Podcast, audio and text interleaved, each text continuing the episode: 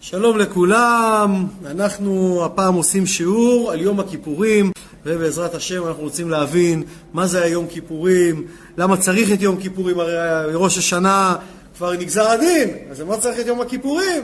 כל הדברים האלה, איך להתכונן, איך אפשר להמתיק את הדין, אז בואו נתחיל. בכלל, אולי נתחיל עם סיפור שימחיש מה זה יום כיפור. היה פעם מלך אחד, והמלך הלך למסע ציד. ובמסע ציד הוא נאבד ביער, והיה לבד, וכבר היה חושך, וכמעט מה שנקרא, המלך כבר חשב שהוא זהו, גמר, הוא כבר לא מצא את הדרך. והנה בא איש אחד, הציל את המלך, לקח אותו, לא ידע בכלל שזה המלך, אבל הציל אותו, הכיל אותו, נתן לו לשתות, לאכול, החזיר אותו לארמון. וכל הזמן הוא אמר לו, אני המלך, אני המלך, הוא לא האמין, אבל כשהוא ראה שהם כבר הגיעו לארמון, הוא אמר, וואו, באמת הצלתי את המלך. עכשיו, אתה יודע, להציל מלך זה לא... מלך גומל אלה שמצילים את החיים שלו. אז המלך אמר לו, תשמע, אני מוכן לתת לך שכר שבחיים לא נתתי לאף אחד. יש לי חדר מלא אוצרות של מאבות אבותיי, וזהב ויהלומי, וכל מה שאתה יכול לדמיין באושר, יש בחדר הזה. החדר הזה מלא בכל החלומות של כל בני האדם. אני נותן לך יום אחד בשנה שאתה יכול להיכנס לחדר הזה ולקחת, לא עם משאית, אבל לקחת בידיים כל היום כמה זהב ויהלומים ואוצרות שאתה רוצה. יום אחד. מה שתצליח להוציא בידיים כל היום, שלך. נגמר היום, נגמר. טוב. בן אדם מתכונן ליום הגדול, מתאמן, הכל. עכשיו, מה יקרה? אם הבן אדם הזה, נגיד, יבוא בצהריים, הוא הפסיד את כל הבוקר. כמה... אם נגיד הבן אדם הזה יחליט, לא, הוא כל היום ישרוף את היום, יבוא בערב. יישאר לו כולה איזה שעה, שעתיים. זאת אומרת, אם הבן אדם הזה יש לו שכל, הוא יסתכל מתי הנצח המה, וירוץ לחדר אוצרות של המלך, טה-טה-טה כל היום, עד השקיעה, צאת כוכבים, הוא מוציא אוצרות. זה יום כיפור! המלך נותן לנו יום לכפרה ולסליחה. המלך אומר, יום אחד בשנה בוא תיקח אוצרות. אם אתה מחליט שאתה בא בצהריים למוסף, אז הפסדת את כל השחרית, את כל הבוקר. ואם אתה מחליט שאתה בא רק לתפילת נעילה, אז הפסדת את כל היום, כל האוצרות, אבל חכמים זריזים למצוות. אם אתה מבין שזה יום שאתה לוקח אוצרות מהחדר של המלך, אז אתה ביום הזה קם מוקדם, משכים קום, בא לבית כנסת, וכל היום מתפלל ולוקח איתך אוצרות. זה יום אחד בשנה שהמלך אומר, אני נותן לכם להתקרב הכי קרוב שאפשר. זה יום הכיפורים. מה זה יום הכיפורים? הלוא בראש השנה אמרנו, פסקו את דינו של האדם לפי מעשיו, נכון? אז לכאורה, אם כבר פסקו את הדין, למה צריך את יום הכיפורים? הלוא אנחנו יודעים שכבר אנשים סומנו. תדע לך, בראש השנה, כל מי שמת במהלך השנה, זה כבר נקבע בראש השנה. אז למה צריך יום כיפורים? כתוב לנו, וכל באי עולם יעברון לפניו כבני מרון, כבקרת רועה עדרו. כמו שהרועה כבש כבש בודק אותו ומסמן אותו ומה צריך איתו, ככה הקדוש ברוך כל נשמה של כל יהודי, ובכלל של כל הברואים בעולם. אחד אחד בורר אותם, ומה? ותחתוך ותקצבה לכל בריאותיך, ותכתוב את גזר דינם, וקובע דין לכל אחד. כל דבר בעולם הזה, בראש השנה, הקדוש ברוך הוא קובע מה יהיה איתו. אז מה זה יום הכיפורים? אומרים לנו בתוך תפילת ולנתנאי תוקף, שאנחנו קוראים אותה גם בראש השנה וגם ביום כיפורים. בראש השנה ייכתבון, וביום צום כיפור יחתמון. זאת אומרת, ראש השנה זה מה שנקרא, רק כותבים את גזר הדין. האמת הוא כבר נגזר. אבל החתימה, זה ביום כיפור. עכשיו, אז אנחנו מבינים שאם ככה, יש לנו מה שנקרא מקצה שיפורים. יהודי שלא יודע למה הוא נגזר, אף אחד לא יודע מה הוא נגזר, תכף נראה, אז הוא יחשב, הקדוש ברוך הוא נתן מתנה שנקראת עשרת ימי תשובה. זה עשר, עשרת הימים מראש השנה ועד יום הכיפורים, בין כסה לעשור. זאת אומרת, זה הימים שהיהודי יכול לתקן, גם אם נגזר עליו חס ושלום גזרה לא טובה בשמיים, למיתה או לייסורים או חס ושלום. יש לך עשרה ימים לעשות תיקון. מה, למה עשרת ימי תשובה? זה לא סתם, אנחנו יודעים מה בעשרה מאמרות נברא העולם, וקיבלנו משמיים את עשרת הדיברות, והכל השתלשלו זה עשרת הספירות. זאת אומרת, הכל פה מתחבר לאותם עשרה ימים שאנחנו צריכים לעשות תיקון. וכשעכשיו אנחנו נבין מה זה יום הכיפורים ומה זה התיקון הזה שאנחנו צריכים לעשות. בכלל, אנחנו יודעים שאת הקדוש ברוך הוא צריך לעבוד ברתחילו וברחימו. מה זה תחילו ורחימו? זה ביראה ואהבה, נכון? תחילו זה פחד ויראה, ורחימו זה אהבה. אי אפשר לעבוד רק מפחד, ואי אפשר לעבוד רק מאהבה. מי שעובד רק מאהבה לא פוחד, הוא לא עושה אף מצווה. לא, הוא אומר, אני אוהב את השם בלב. לא. תחילו ורחימו, אהבה ויראה. זאת אומרת, אנחנו נראה שאפשר לבוא ליום הכיפורים גם ממקום של אהבה, אבל גם ובהחלט ממקום של יראה. וזה כל הסוד של העבודה שלנו בעולם הזה, שאם אנחנו נבין היום מה שנלמד בשיעור הזה, אנחנו נבוא מוכנים ליום הכיפורים. זאת אומרת, נתחיל דווקא מהאהבה. אתה יודע, כולם אוהבים אה, את החלק של האהבה, נראה להם יותר נחמד, נעים כזה, אבל גם אהבה זה חלק מאוד לא פשוט.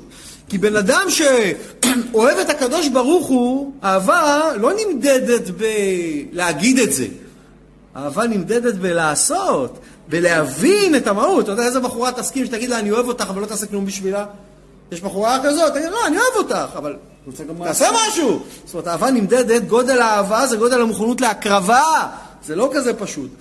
בכלל, אנחנו נראה שלהבין מה זה השם, מה זה הקדוש ברוך הוא, ולמה אנחנו כל כך כל כך רוצים להיות קרובים אליו, זה להבין את מהות החיים. זה הסוד הכי גדול שבחיים. כל הסוד שלנו בעולם הזה, זה להבין מה ההבדל בין עונג לבין שמחה. וזה לא אותו דבר.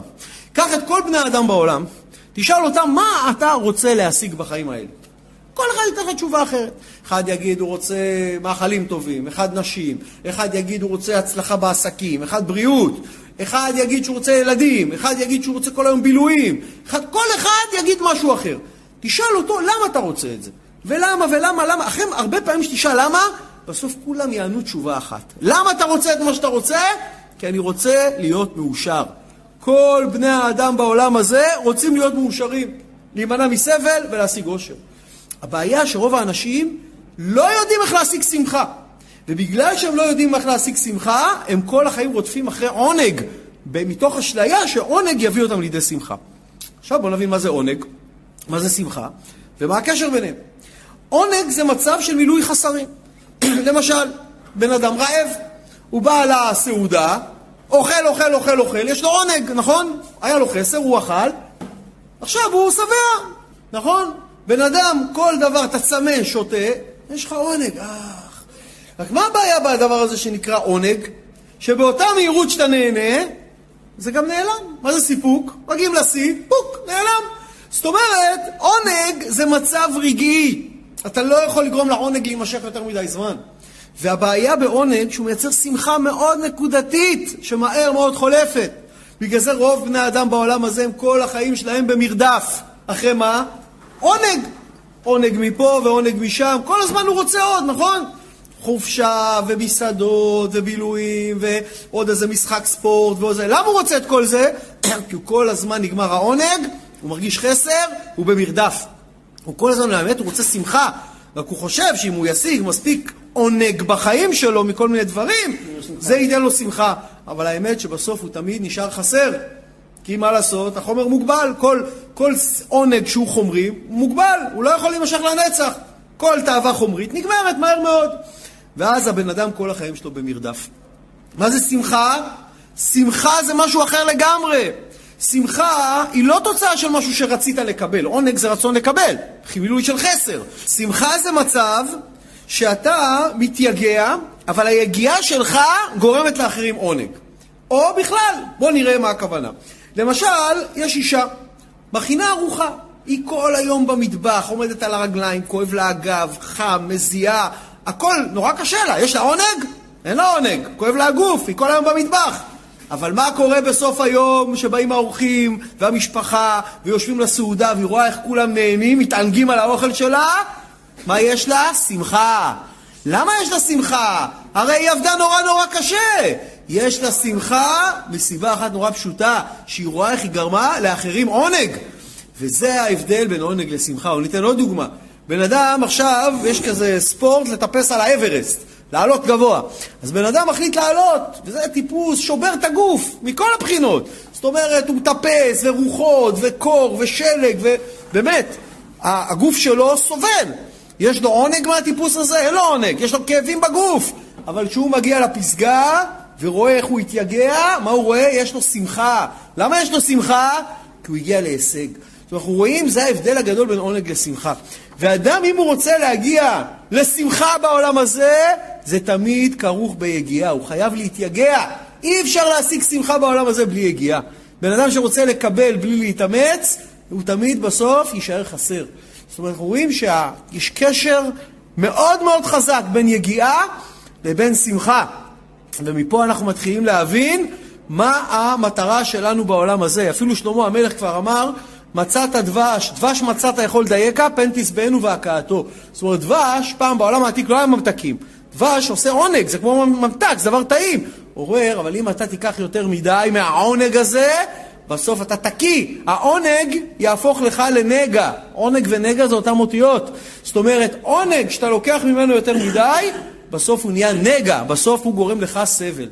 אז אנחנו רואים גם ככה, אתה יודע, תבוא לארוחה, בהתחלה יש לך עונג, אתה אוכל, אוכל, אתה רעב, תאכל יתר על המידה, בסוף תסבול, יהיה לך כאבי בטן. העונג יהפוך להיות נגע. אותו דבר, תיקח נשים בלי קדושה, תיקח, תיקח, בסוף אתה תגיע למצב שכבר לא תוכל להסתכל על נשים. אתה כבר לא תוכל ליהנות מאישה, העונג יהפוך לנגע. זאת אומרת, אנחנו רואים שהקדוש ברוך הוא ברא אותנו בצורה כזאת, שהיצר הרע שקיבלנו אותו רוצה שכל היום נרדוף אחרי עונג, בתקווה שזה יביא אותנו לידי שמחה. אבל בפועל זה לא מביא אותנו לידי שמחה, רק מביא אותנו לחסר, לקנאה, לתאווה ולכבוד ולכל הדברים שמוציאים את האדם מן העולם. אז יש פה שאלה, איך אנחנו נגיע לידי שמחה? מה, יכול להיות שברא אותנו, מי שברא אותנו בחוכמתו ונידונו פה לחיי צער? אין דבר כזה. הקדוש ברוך הוא אומר, אני בראתי לך יצר רע, אבל גם בראתי לו תורת תבלין. ואם אתם עוסקים בתורה, אין אתם נמסרים בידו. זה מסכת קידושין. זאת אומרת, אנחנו רואים שכדי שאנחנו נוכל להגיע לידי שמחה בעולם הזה, אנחנו צריכים להקשיב לספר ההוראות שהשאיר לנו פה הקדוש ברוך הוא ברוב חוכמתו, שכל המטרה של ההוראות של הקדוש ברוך הוא מה הן? כדי שאנחנו נדע לייצר לעצמנו שמחה מתוך כל החומר שהוא השאיר לנו בעולם. איך? איך עושים את זה? זה התורה והמצוות. קדוש ברוך הוא אומר, הלוא מה זה המצוות? המצוות זה מערכת של צמצומים, שבאה לצמצם לך את הרצון שלך לעשות מה שבא לך בעולם הזה. דווקא בזה שאתה מתייגע, זה יגיעה לעשות מצוות. דווקא היגיעה הזאת, בזה שאתה מצמצם את עצמך, בסופו של דבר תביא אותך לשמחה. למה?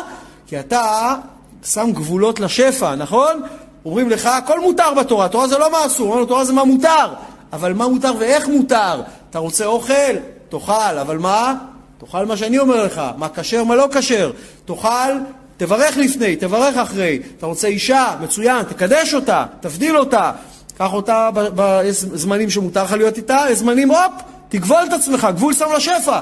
זאת אומרת, ואז אתה תגיע לידי שמחה, ואז אתה תהנה מהעולם שלי. מה כל המהות שזה? הקדוש ברוך הוא אומר, אם אתה תפעל לפי החוקים שלי, אתה למעשה בונה כלי רוחני מתאים, שתדע לקבל את האור שלי בצורה הכי נכונה. והאור הזה הוא זה שישמח אותך. אומרים לנו מה רב אמר, זה אני מקריא לכם מבראשית רבה. רב אמר, לא ניתנו המצוות אלא לצרף בהן את הבריות. וכי מה אכפת לו לקדוש ברוך הוא ששוחט מן הצוואר או, או ששוחט מן העורף? זאת אומרת, אנחנו רואים, הקדוש ברוך אכפת לו אם אתה שוחט את הבהמה ככה או ככה? מה, אתה, אם אתה שוחט אותה מה, מהצד הזה או מהצד הזה, זה משנה משהו אצל הקדוש ברוך הוא? לא.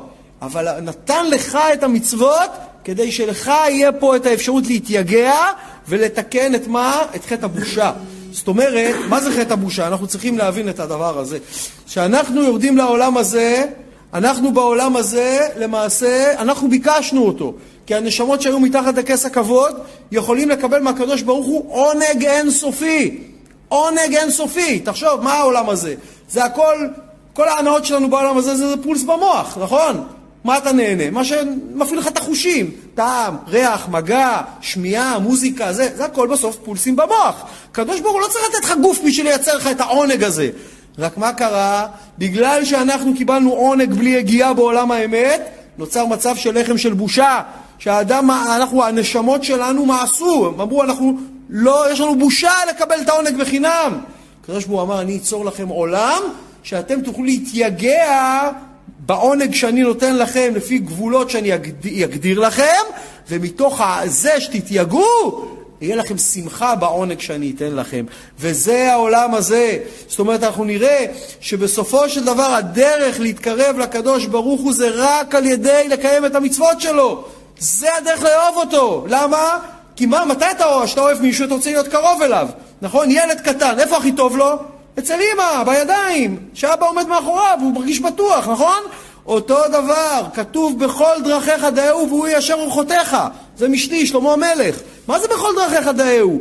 שבכל דבר בעולם הזה שאתה עושה, תחשוב על הקדוש ברוך הוא. כל דבר שקורה לך בעולם הזה, תחשוב, זה מסר מהקדוש ברוך הוא. בן אדם צייר אותך, הקדוש ברוך הוא מעביר לך מסר. בן אדם שימח אותך, הקדוש ברוך הוא מעביר לך מסר. קרה לך מצב על הכביש, בבית, האישה, הילדים, כל דבר זה הכל הקדוש ברוך הוא מדבר איתך, כל מה שמחוץ לך זה אלוקות. הדרך היחידה שלך בעולם הזה להתקרב לקדוש ברוך הוא זה לראות שהכל זה אלוקות. אבל אתה לא יכול להתקרב אל הקדוש ברוך הוא אם לא תעשה את המצוות שלו. וזה העניין, זאת אומרת, כל המהות שלנו בעולם הזה זה ללמוד להחליף את העונג בשמחה. ללמוד להחליף האהבה של רגע ביגיעה שעבור אחרים, או ביגיעה במצוות שמביאה לשמחה תמידית. וזה ההבדל הגדול. עכשיו, איך כל זה קשור ליום הכיפורים? מה אנחנו עושים ביום הכיפורים? אנחנו מתענים! יש לנו עינויים וזה איסורים, תכף נראה. מה אנחנו עושים? אנחנו נמנעים מעונג גופני בטווח המיידי. הגוף רוצה לאכול, הגוף לא אכפת לו שם ביום כיפור, הגוף רעב. הגוף רוצה עונג, אבל אתה ביום כיפור מצמצם את העונג, אתה אפילו דברים שביום רגיל מותר לך, אתה מונע מעצמך ביום כיפור, נכון? אתה לא אוכל. הדבר אולי הכי מרכזי בכל העניין של יום כיפור זה הצום, נכון? אז אתה בזה שאתה מונע ממך את העונג, את העונג של האכילה, איך אנחנו מרגישים בסוף תפילת נעילה? איזה שמחה! השם הוא האלוקים! השם הוא האלוקים! שבע פעמים צועקים! איזה שמחה! מי שעשה את יום כיפורים כמו שצריך, סוף יום כיפורים יש לו שמחה! וואו, איך עמדתי בזה! איך צמתי, איך התפללתי! למה יש לו שמחה? כי הוא למד להתגבר על הרצון בעונג מיידי. וזה שאתה הכנעת את הגוף שלך והתפללת, זה קירב אותך לקדוש ברוך הוא, ושאתה בסוף יום כיפורים צועק שבע פעמים, השם הוא האלוקים, אתה הכי קרוב שאפשר בשנה לקדוש ברוך הוא, אתה בתוך חדר האוצר, אתה מרגיש את האוצר הרוחני שכולו עוטף אותך. זה שמחה, זה שמחה שאתה לוקח אותה לכל השנה. האוכל אתה כל השנה אוכל. בסדר, היום אכלת, מחר אתה רוצה לאכול עוד פעם. אתמול הייתה לך ארוחת סטייקים. כמה זמן תהנה מזה? נגמרה הארוחה שעה אחרי זה כבר שכחת. אבל העונג שאתה, או השמחה שאתה מקבל מזה שאתה עמדת ביום הכיפורים באהבה הזאת והתחברת לבו לקודשא בריחו. השמחה הזאת תלווה אותך כל השנה, וזה מה שנקרא, זה מה שנקרא טעימה מחיי העולם הבא. זאת אומרת, אומר לנו האדמו"ר הזקן, זה בא ממדרש תנחומה, שנתבע הקדוש ברוך הוא להיות לו דירה בתחתונים. הקדוש ברוך הוא רוצה שפה בעולם התחתון, אתה תעשה לו פה דירה. ועשו לי מקדש ושכנתי בתוכם. איך אתה תעשה מקדש? איך תגלה את האלוקות בעולם הזה? על ידי שתיצור פה כלי. והדרך היחידה, אמרנו, גודל האהבה זה גודל המוכנות להקרבה. וברגע שאתה מוכן להקריב את העונג שלך על ידי זה שאתה מצמצם אותו על ידי תורה ומצוות, בסוף אתה משכין את, השם, את הקדוש ברוך הוא בתוכך, וזה מביא אותך לידי שמחה, שמח, מה שנקרא שמחה תמידית. זה, רק שנבין, אם תיקח חתיכת אור של פרה, תעשה ממנה נעל, חגורה, יש בזה קדושה? אין בזה קדושה. יש בזה חיות בסיסית שמקיימת את האור. אבל אם אתה תיקח את אותה חתיכת אור של פרה קדושה טהורה, ואתה, לא קדושה, פרה טהורה, כשרה, ותעשה מזה קלף לספר תורה, או קלף לתפילין, ותכתוב על זה, ותחבר את זה, יהיה בזה קדושה? כן. מה זה הקדושה? באותו רגע הקלף הזה הפך להיות משכן של הקדוש ברוך הוא בעולם הזה. באותו רגע אתה העלית את האור של הבהמה לדרגה חדשה. מה זה המצוות? כל מצווה היא נקודת אור. תרי"ג מצוות כנגד תרי"ג איברים. שאתה מקיים תרי"ג מצוות, מה שאפשר או מה שאי אפשר, נשמה פרים שפתנו, לומדים. אבל כשאתה מקיים את המצוות, אתה יוצר כל פעם נקודת אור חדשה בתוכך, וכל נקודות האור האלה מצטרפות יחד לשכינה שהקדוש ברוך הוא יורד ושוכן בתוכך. וזה האהבה הכי גדולה, זה כמו ילד שנמצא בידיים של אימא, שהוא מרגיש את החום ואת האהבה. זה אפשר להשיג רק על ידי זה שמצמצמים את העונג, ובזה מרוויחים את השמחה. עכשיו אנחנו נדבר על החלק השני. אמרנו, יש לנו אהבה, יש לנו גם יראה. צריך להתכונן גם ליום הכיפור ממקום של יראה. ופה אנחנו רוצים לדעת איך אפשר להינצל מן הדין. הלוא אנחנו יודעים, ראש השנה, אמרנו, היה יום של דין, נקצב דין, נקבע לכל אחד מה יקרה לו כל השנה, פרנסה, זיווג, ילדים, אה, בריאות, כל הדברים הכי חשובים של הבן אדם נקבע כבר בראש השנה. עכשיו אנחנו רוצים לשפר, אומרים לנו ככה, זה בבבלי, מסכת ראש השנה, שלושה ספרים נפתחים בראש השנה, אחד של רשעים גמורים, אחד של צדיקים גמורים ואחד של בינוניים. צדיקים גמורים נכתבים לאלתר לחיים, רשעים גמורים נכתבים לאלתר למיתה, ובינוניים מה? תלויים ועומדים מראש השנה ועד יום הכיפורים. זכו נכתבים לחיים, לא זכו נכתבו למיתה. תכף נראה מה זה אומר. קודם כל, מה זה רשעים? אנשים חושבים רשע זה אחד שבא בלילה עם מסכה ועושה דברים רעים. זה לא רשע, זה גם רשע. רשע הוא אחד שמורד בקדוש ברוך הוא במזיד. מה זה רשע? זה פושע נקרא בלשון התורה. זה אחד שמחלל שבת במזיד. לא בגלל שהתאווה התגברה עליו. אחד שתכף נראה מה זה, אנחנו תכף ניגע בזה. אחד כזה שהוא עובר על המצוות כדי להכעיס, הוא יודע, הוא לא, אין לו עכשיו תאווה לנסוע, לנסוע בשבת, אבל הוא, יא, יא, שבת היום אני דווקא אסע, אני אראה לדתיים האלה מה זה. לא, הרבה יודעים שיש בורא עולם, אבל יש כאלה, התאווה, הם תינוקות שנשבו. אבל מה שנקרא, יש להם תאווה, הם לא, לא לימדו אותם חשיבות השבת או חשיבות המצוות. נכון, זה יותר מיצר הרע. אבל יש כאלה יודעים, ועושים במזיד, אחיס. אתה מבין? זה רשע. כן. רשע, בלשון התורה, זה אחד שעובר על התורה בכוונה תחילה. כדי להכעיס, כדי להגיד, אה, היום יום כיפור, אני הולך, אה, אז דווקא היום הוא הולך לפני, יאכל חזיר ויאכל ביום כיפור. למה? הוא בכלל לא אוהב בשר, הוא בכלל טבעוני, אבל עכשיו יום כיפור הוא יאכל חזיר. למה? להכעיס, סתם, בכוונה. זה רשע. ואומרים שרשעים, מה? הם נחתמים מיד למיתה. אבל איך מיתה? אנחנו כל שנה רואים הרבה כאלה שמכעיסים בכוונה, והנה עוברים עוד שנה ועוד שנה ועוד שנה. אז איך אתה אומר לי נחתמים לאלתר למיתה? אז אם הכוונה הייתה שהם מתים מיד, אז התורה לא אמת חס ושלום. איך אמרת דבר כזה בבבלי? לא. הכוונה נחתמים לאלתר למיתה זה לא שהוא בכך ימות באותו רגע או באותה שנה. זה אומר שהוא מת חי. כמו שאומרים צדיקים במותם קרויים חיים ורשעים בחייהם קרויים מתים. הוא הולך, אין לו נשמה. הבן אדם הזה הולך, הוא מת מהלך. גם פרה יש לה חיים, גם פרה חיה משנה לשנה, וגם פרה אוכלת ומתרבה וזה, אבל אין, אין לה נשמה. היא בהמה, הוא גם הוא כמו בהמה. אין לו שום קשר עם בורא עולם, בורא עולם לא רוצה שום קשר איתו. הוא כמו מת מהלך. יותר מזה, כל נשמה לפני שהיא יורדת לעולם נקצב לה כמה שנים יהיה לה פה לתקן. נותנים לה צ'אנס ועוד צ'אנס, הקדוש ברוך הוא הרפיים ואף חסד ואמת, מעריך אף, נותן עוד צ'אנס לבן אדם, אולי יעשה תשובה, עד הגבול מסוים, ואז יכול להיות שמה, שיקצרו לו את שנותיו, יכול להיות שייפטר מהעולם בלא תשובה לפני הזמן שנקצב לו, היה צריך למות בגיל 80, ימות בגיל 65, למה?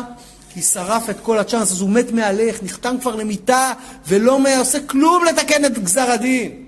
זאת אומרת, אנחנו רואים שהרשעים במו ידיהם מקצרים את השנים שלהם בעולם הזה. מה זה רשע? זה ראשי תיבות רצון של עצמו, שכל מה שמעניין אותו זהו עצמו ורק התאוות שלו והעונג שלו ומה הוא מקבל בעולם הזה.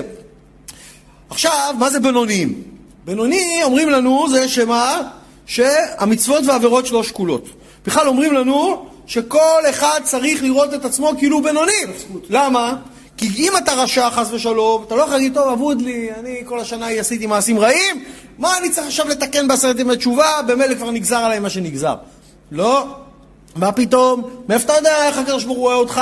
אולי אתה, שנולדת בבית שרחוק מתורה ומצוות, ו- ונולדת לחיים שנולדת, אולי אתה, בניסיון שלך, עכשיו תתחיל לתקן כמה דברים, אתה עוקף אחד שנולד ב- בלב בני ברק, שהוא כל החיים עושה מה שעושה, אבל הוא לא יתקדם מילימטר. ואתה בקצת מתקדם, אין פה תחרות. כל אחד נידון בפי התיקון שלו. הקדוש ברוך הוא את הנשמה הזאת איפה שהוריד אותה, עם התיקונים שלה. נכון? אז יכול להיות, אתה אל תחליט שאתה רשע. עשרת ימי תשובה, תילחם לתקן. אותו דבר אחד הפוך, יכול להגיד, אני צדיק, אני מקיים את המצוות, שחרית, ערבית, מנחה, אה, שחרית, מנחה, ערבית, אה, צדקות, אני עושה המון דברים, מלמד, זהו, כל... מי אמר לך שאתה צדיק? אולי אתה ביחס לפוטנציאל שלך יכול לעשות הרבה יותר. הקדוש ברוך הוא נתן לך כלים, נתן לך כוח. מי אמר? תמיד אדם חייב לראות את עצמו כאילו חציו זכאי וחציו חייב.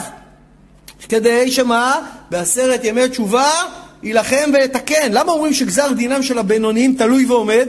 זה דומה לנידון למוות, שעכשיו גזר עליו המלך מוות בתלייה. שמו אותו על כיסא ושמו לו את החבל על הצוואר. מצד אחד הוא כבר תלוי, החבל על הצוואר, מצד שני הוא, הוא עדיין עומד על הכיסא, אז הוא תלוי ועומד. למה? עכשיו מחכים לפקודה של המלך. המלך קורא את כל ערעור, הוא מערער על גזר הדין, בא העורך דין שלו, מערער. המלך מסתכל, אם יראה שבעשרת ימי תשובה עשה תשובה, הוסיף מהר מצוות, אז זה יכול להיות ידון אותו לכף זכות, אז מה יעשה? יורידו לו את החבל, מה הוא יישאר עומד? אבל אם יראה שעוד צבר עבירות בעשרת ימי תשובה, יעשה להם סימן, יורידו את הכיסא, הבן אדם יישאר תלוי. בגלל זה אומרים שגזר דין של הבינוניים תלוי ועומד. גם תלוי וגם עומד. בוא נראה מה יקרה איתך בעשרת ימי תשובה אם תצבור מצוות, או חס ושלום או תחריף ותצבור עבירות. זאת אומרת, אנחנו נראה שהקדוש ברוך הוא נתן פה צ'אנס, וכל אחד אמרנו צריך לראות את עצמו כבינוני. הקדוש ברוך הוא נותן אשראי. מה שנקרא, אחרי שגזר אותך, אומר לך בוא תערער. בוא, אני נותן לך עוד אפשרות לערער. ותראו מה כתוב לנו ברמב"ם, הלכות תשובה. מי שנמצא צדיק נחתם לחיים. ומי שנמצא רשע נחתם למיתה, ובינוני תלוין עד יום, תולין אותו עד יום הכיפורים, אם עשה תשובה נחתם לחיים, ואם לא, נחתם למיתה. ואמרנו בגלל זה כל יהודי, אומר הרמב"ם, ממשיך, לפיכך צריך כל אדם שיראה עצמו כל השנה כולה, כאילו חציו זכאי וחציו חייב. מפני עניין זה כל בני ישראל מרבים לעשות מצוות בעשרת ימי התשובה. עוד מעט זה נגמר, כבר יום הכיפורים בפתח.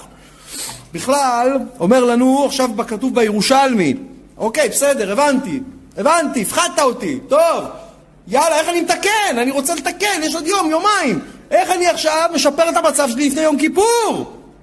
אומר לנו הירושלמי, שלושה דברים מבטלים את הגזרה הקשה ואלוהן, תפילה וצדקה ותשובה.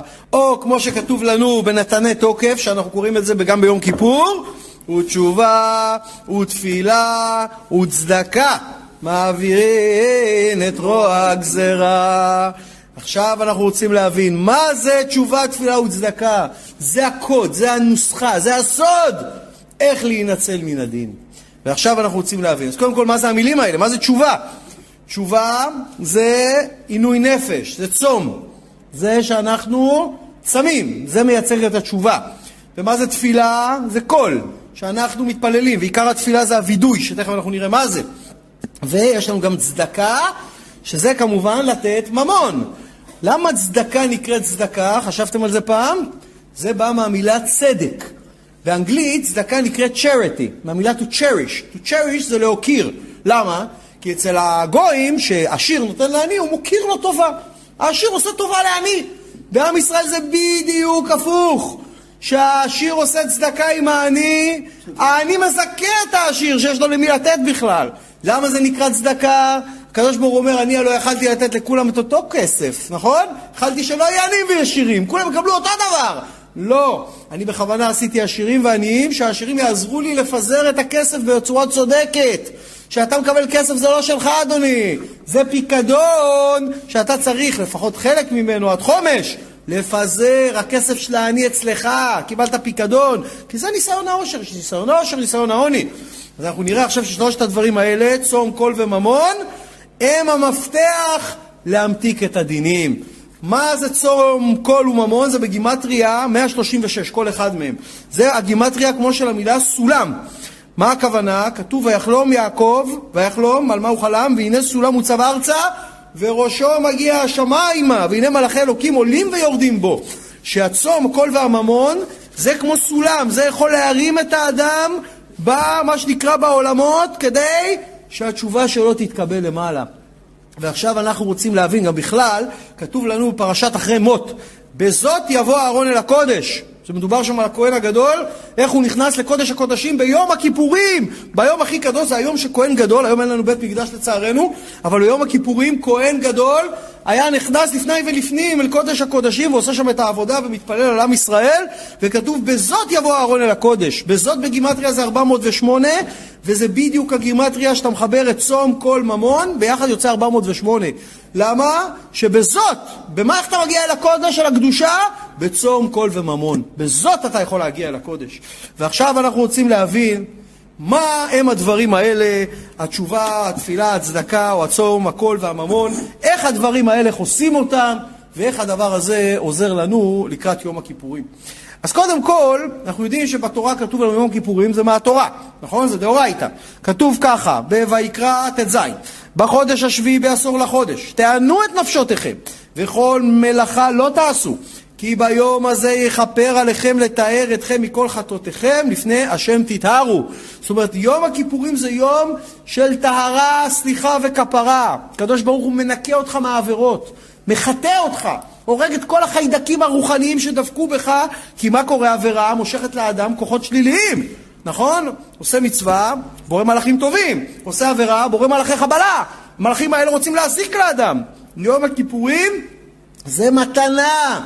זה מתנה מהקדוש ברוך הוא, שנועד לאפשר לך לתאר את עצמך. איזה דברים אסור לעשות ביום הכיפורים? יש לנו חמישה איסורים, חמישה איסורים שאסור לעשות אותם ביום הכיפורים. קודם כל איסור אכילה ושתייה, נכון? אסור לאכול ולשתות, זה מערב עד ערב, 25 שעות בערך. מלפני צאת הכוכבים עד צאת הכוכבים של למחרת. זאת אומרת, אסור אפילו לשטוף את הפה. זה איסור ראשון. איסור שני זה איסור סיכה.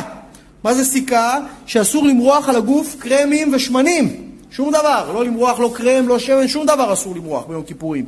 איסור שלישי זה איסור רחיצת הגוף במים. אסור לך אפילו, את הידיים אסור לך אפילו לשטוף. בן אדם קם בבוקר, רוצה ליטול ידיים, הוא יצא מה... מהתפנה, יצא מהשירותים, עד קשרי האצבעות. ממש נוטל רק את קשרי האצבעות, אסור לו את היד עצמה. אסור רחיצה של תענוג, זה הכוונה. רחיצה של תענוג. דבר הבא, איסור נעילת הסנדל. אסור ללכת עם נעליים מאור. למה? כי נעל מאור זה נוח, זה מאוד אה, נוח. אתה צריך ללכת עם נעל או מעץ או מגומי, משהו שלא עשוי מאור של חיה.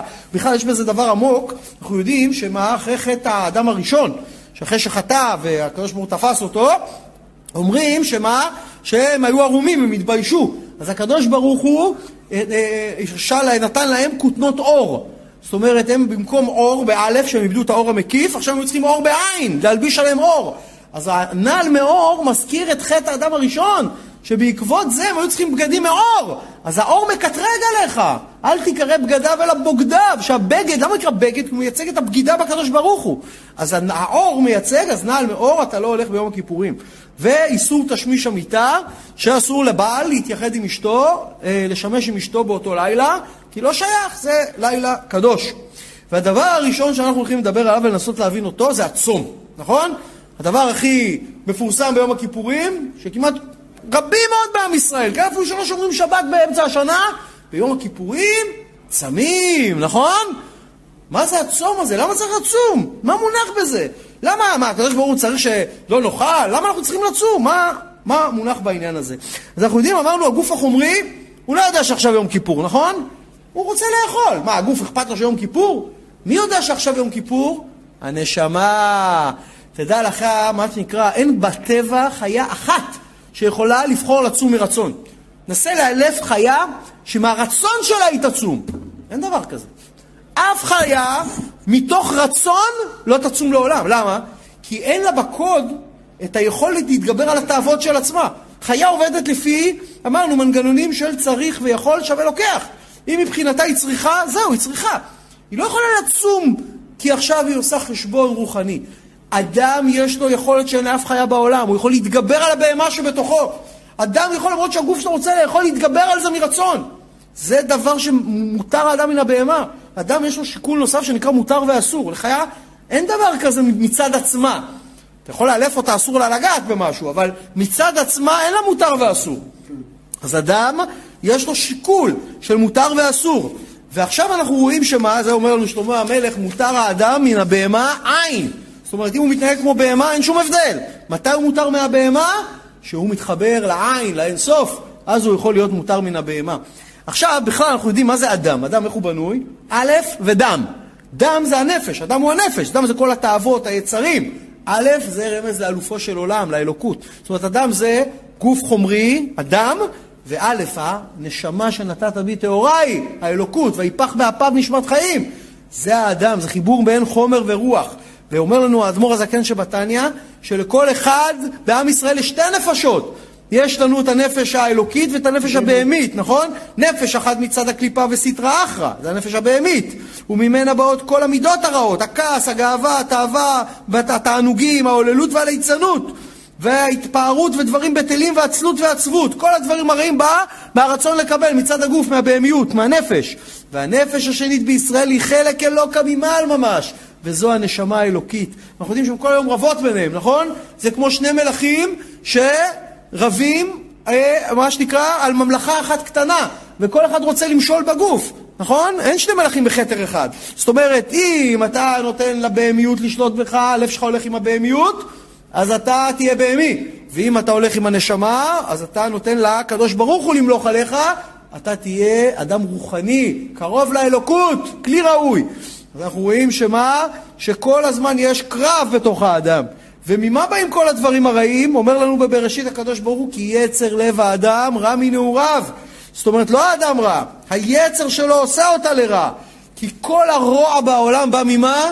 מהרצון לקבל לעצמו. כל הרוע בא מרצון לקבל. בנתינה ובהשפעה אין רוע. על מה כל האנשים רבים? תראו, כל, ה... כל הפשעים בעולם, ממה בא? למה בן אדם רוצח, אונס, שודד, גונב, מתעלל, אלים? מתוך מה רצון לקבל?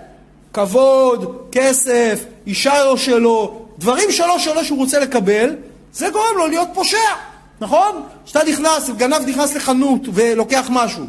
אחד אחר נכנס לחנות, משלם ולוקח. מה ההבדל? שניהם נכנסו לחנות, יצאו עם סחורה. למה אחד גנב והשני לא? כי אחד נתן ערך תמורת הסחורה, נכון? הוא שילם בערך כסף, ערך, החליף ערך בערך. וגנב רוצה לקבל ערך בלי לתת ערך. זאת אומרת, זה רצון לקבל לעצמו בלבד, וזה שורש כל הרע בעולם. כל המידות הרעות שבן אדם, באדם, מאיפה הם באים? מרצון לקבל. מה הכעס, יהירות, גאווה, קנאה, רדיפת כבוד, ממה זה בא? לא כיבדו אותי, לא נתנו לי, לא עשו לי, לא שמעו לי, לא... הכל אני, אני, אני! עוד כל הסכסוכים בעולם, הכל ממה בא? אני רוצה, השכן רוצה, ההוא רוצה, זה רוצה, הכל בא מזה. אתה יודע, פעם היו, היה שכנות במדינה הזאת, אני זוכר את התקופה, יכלת, הדלתות היו פתוחות, אחד יכל להיכנס לבית של השני למקרר, לקחת חלב, ביצים, כל מה שרצה, נכון? היום אתה שואל בן אדם, תגיד לי, אתה מכיר את השכן שלך? הוא אומר, לא, אבל העורך דין שלי כבר דיבר עם העורך דין שלו. עוד דבר, מה? אנחנו רואים שגם כל החטאים נגד הקדוש ברוך הוא, הכל ממה בא? מרצון לקבל לעצמו. למה בן אדם מחלל שבת? כי הוא חושב על התאוות שלו, לא אכפת לו מה הקדוש ברוך הוא רוצה. למה בן אדם אוכל אה, לא כשר? כי עכשיו הוא רעב, רואה מסעדה טובה, אכפת לו מהתאוות שלו, הכל אני אני. זה שורש כל הרע בעולם. וכשאנחנו באים ביום הכיפורים לצום, מה אנחנו עושים? אנחנו רוצים לתת תשלום ראשון על החשבון. אנחנו אומרים לקדוש ברוך הוא, תראה, למה חטאנו כל השנה? זה לא אנחנו, זה היצר. היצר בלבל אותנו. אנחנו יכולים לתקן, אנחנו, הקדוש ברוך הוא רוצים לעשות תשובה. הקדוש ברוך הוא אומר לכאורה, תוכיח. אתה רוצה לעשות תשובה? בוא תוכיח. איך אני יודע שאתה רציני? הוא אומר, הנה, אם אני חטאתי לך כי הכל היה רצון לקבל, בא מהגוף, בוא אני אראה לך שאני יודע להתגבר על הגוף שלי גם אם צריך. אני יכול עכשיו יום שלם לצום, להראות לך שבזכות הזאת תיתן לי אשראי, שתאמין לי שאני יכול להתגבר על שורש הרע שבתוכי. כי אם כל הרע עשיתי בגלל הרצון לקבל של הגוף, אז הנה תראה שאני יכול להתגבר, ועל החשבון אני היום צם כל היום. שורש העניין של הצום זה שאדם לוקח על עצמו דינים מרצון. יש כלל כזה, הכל מידה כנגד מידה. אם אתה קלקלת, אז מידה כנגד מידה אתה צריך לשלם בדין. אבל אם אתה לוקח דין על עצמך, אתה חוסך, חוסך את זה שיעשו איתך משמיים דינים. אדם שלוקח על עצמו, רוצה רק שפע, צריך לאזן אותו, אי אפשר. אז משמיים יורידו לו דין לאזן אותו. מה זה דין? איסורים וצר, וצרות ותקלות. אדם שרוצה, לוקח על עצמו דינים מרצון, לפי התורה, לא צריך לקחת דברים שלא צריך. משמיים יוריד, תראה כמה גבורות הוא לוקח על עצמו, איך הוא מדקדק. אז משמיים ישלח לו שפע לאזן אותו. אז אדם כבר ביום כיפור מראה שהוא יודע לקחת על עצמו גם את מידת הדין, והוא אומר, בזכות הזאת שלחו לי משמיים את מידת החסד. זאת אומרת, אנחנו רואים שבן אדם שצם ביום הכיפורים מרוויח שני דברים.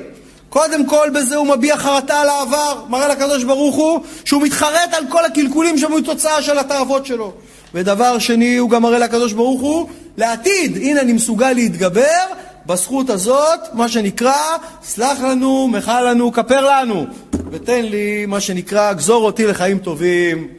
בכלל, מה יקרה אדם שבוחר לא לצום ביום הכיפורים? אכפת לו יום הכיפורים, לא מעניין אותו. אז קודם כל, אומרים לנו, חז"ל, עיצומו של יום מכפר.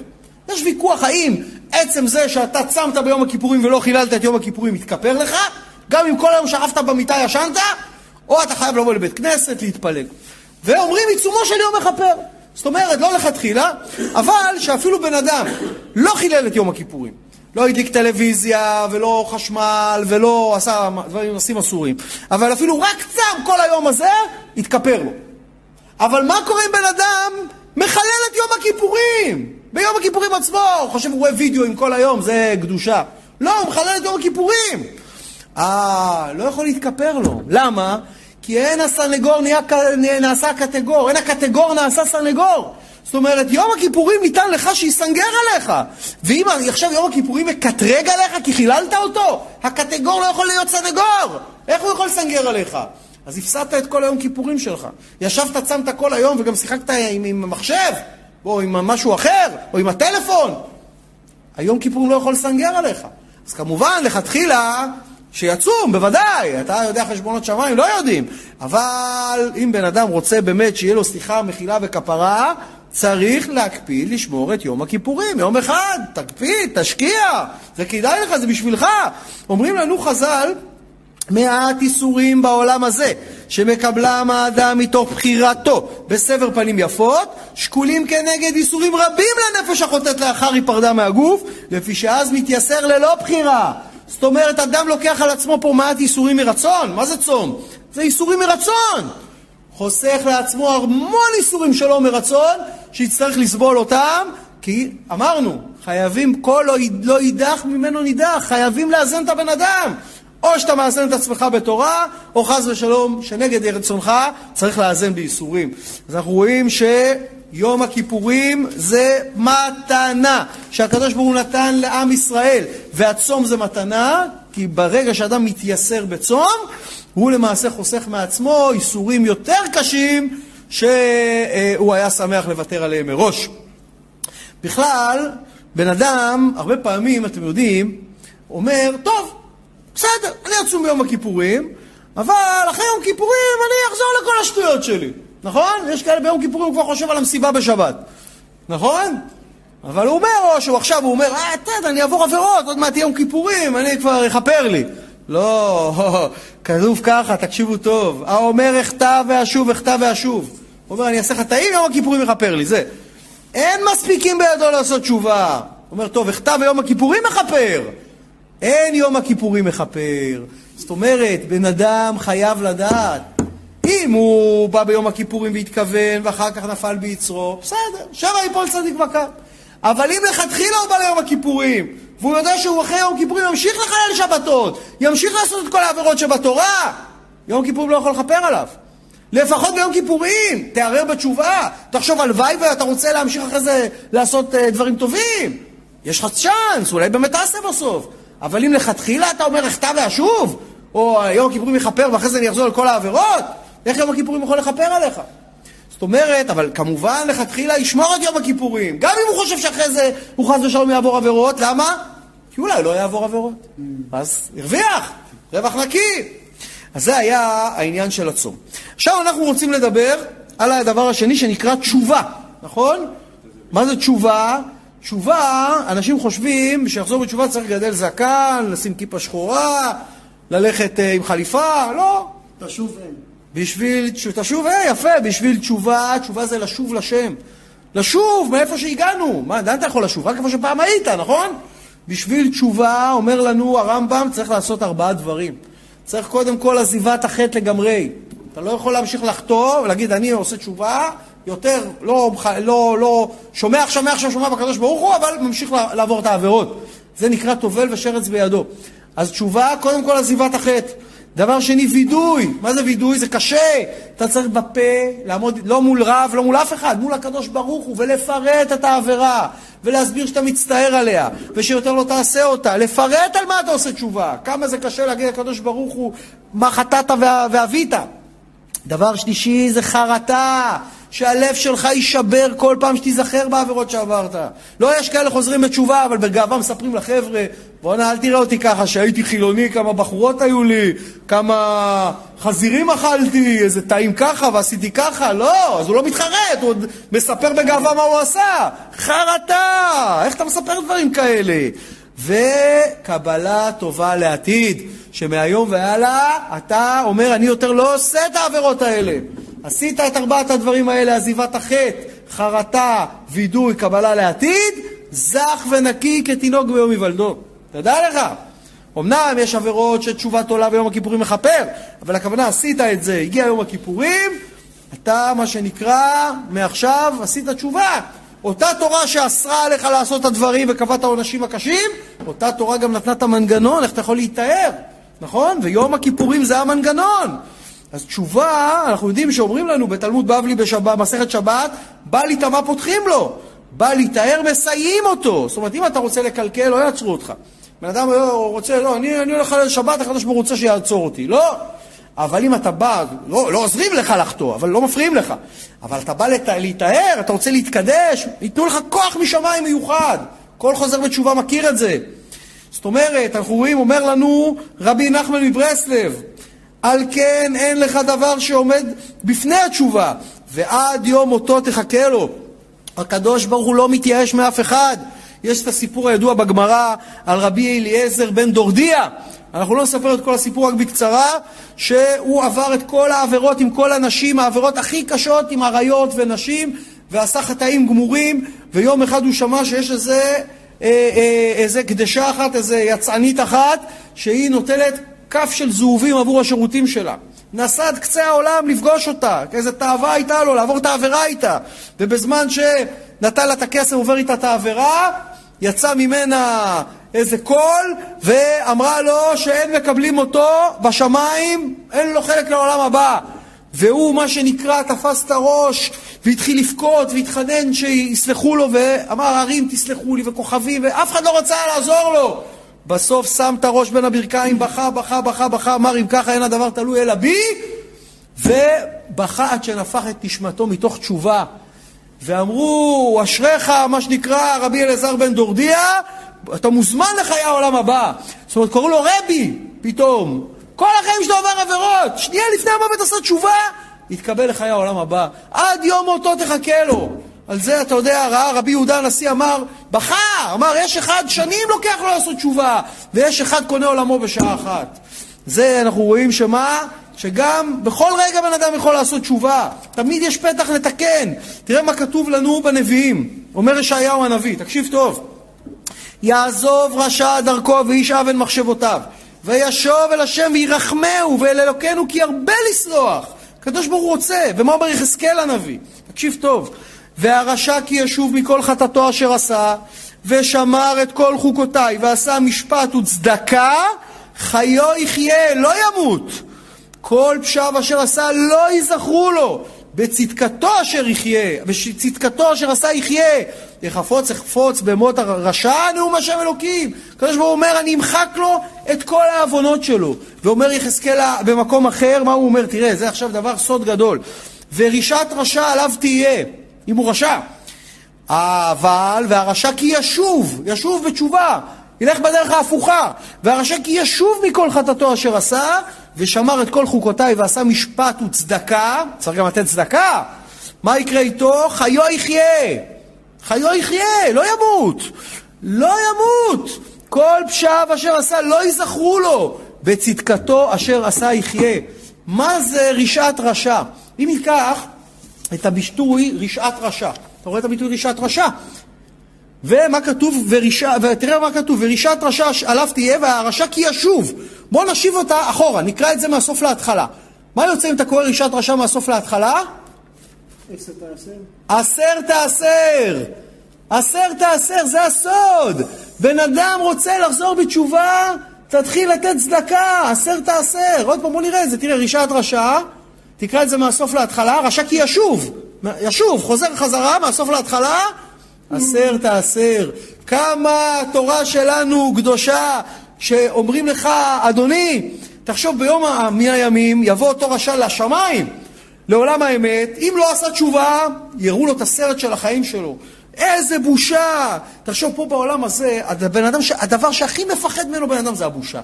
שיתגלה קלונו ברבים, שפתאום כולם יראו מה הוא עשה, איך הוא היה, איך הוא היה עם בחורו, עם בנות צעירות ועם זה, ועם... אוי ואבוי, זה הדבר הכי מביש! שיראו את כל מה שהוא רוצה שיעשות בסתר, יגלו כולם בגלוי. בעולם האמת זה עולם האמת, אי אפשר להסתיר כלום. שמים את כל החיים שלך על סרט גדול, וכולם מסתכלים. ואתה בבושה איומה, ואתה לא יכול להגיד, לא, התכוונתי, גם רואים מה חשבת, מה התכוונת. כל העבירות הכי מלוכלכות שלך, הכל כולם רואים, איזה בושה. תראו סרטים של אנשים שחזרו ממוות קליני, הם אומרים הבושה, אתם לא מבינים מה זה. אבל אם אתה אומר, אם הוא ישוב בתשובה, מה זה תשובה? תשובה זה לא דבר כללי, תשובה זה על כל עבירה ועבירה. כל דבר אתה עושה תשובה. לא תשובה פעם אחת על הכל, על כל עבירה צריך לעשות תשובה. כל עבירה כזאת שיעשה תשובה, תראה מה כתוב, כל פשע אשר עשה לא יזכרו לו. יראו את הסרט בעולם האמת, בקטע שהגיע, איפה שהוא עשה את העבירה, שהוא עשה עליה תשובה, טוט, לא רואים כלום, שלג. לא יראו, אין עבירה. אולי אפילו יראו שהוא עשה מצווה באותו רגע. תכף תבין איך זה יכול להיות. זאת אומרת, אנחנו רואים שהקדוש ברוך הוא נתן לנו מנגנון שהוא סותר את הטבע. למה? כי הקדוש ברוך הוא קבע בטבע, מלשון הטבעה כלל, שמה? שאת הנעשה אין להשיב. אתה עכשיו עשית משהו בעבר, אתה יכול לתקן את זה? חלב שנשפך, אתה יכול להחזיר הקנקן? זכוכית שנשברה, אתה יכול להחזיר אותה מיד להיות אותו דבר? זאת אומרת, אין, מה שקרה, קרה. נכון, לא בוכים על חלב שנשפך. אבל הקדוש ברוך הוא נותן לעם ישראל מנגנון שנקרא תשובה, שאתה יכול להיכנס לסרט של העבר שלך ולשנות חלקים כאילו עשית מצוות באותו רגע אפילו, אם עשית תשובה מאהבה. זאת אומרת, אומרים, תראה מה הוא אומר, הוא אומר ככה, תראה, זה חייבים לקרוא את זה, ואומר אש לקיש, גדולה תשובה שזדונות נעשות לו כזכויות. זאת אומרת, הוא עבר עבירה בזדון, ידע שהוא עובר עבירה. עשה תשובה מאהבה, הופכים את זה כאילו הוא עשה מצווה באותו רגע. ירו בסרט, או, הוא שדד את הזקנה, עשה תשובה, או, איזה יופי, העברת את הזקנה את הכביש. איזה יופי של מצווה עשית. באמת הוא שדד אותה! אבל עשה תשובה, מראים בסרט כאילו עכשיו מעביר אותה את הכביש, עוד עושה מצווה. איך זה יכול להיות?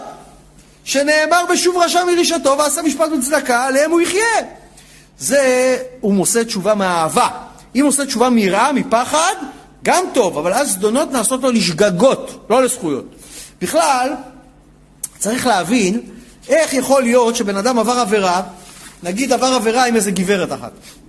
עבר עבירה, היא הייתה נידה, אה, והוא עבר ראייה איתה. איך, זה דבר חמור, איך יהפכו לו את זה לזכויות?